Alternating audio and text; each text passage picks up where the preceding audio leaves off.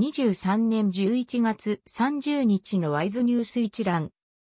台湾の経済ニュースが音声で聞ける耳よりワイズ。こちらではトップニュースとその他ニュースのタイトルをまとめてお届けします。トップニュースは、春節ボーナス平均1.08ヶ月、過去10年で最低。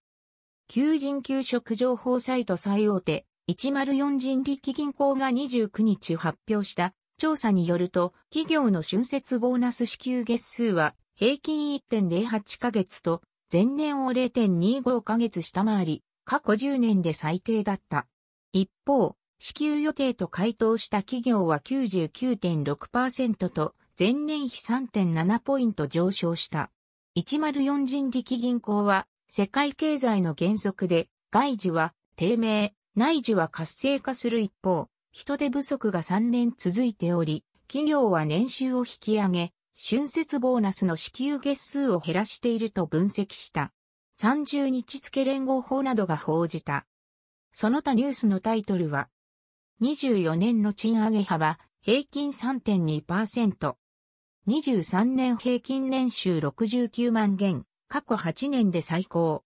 半導体材料の有機フッ素化合物、供給不足で価格高騰。ステンレスのユースコ、12月に下げ。ってこと、三井物産、インド合弁工場を稼働。南アプラの主要製品、カーボンフットプリント算定。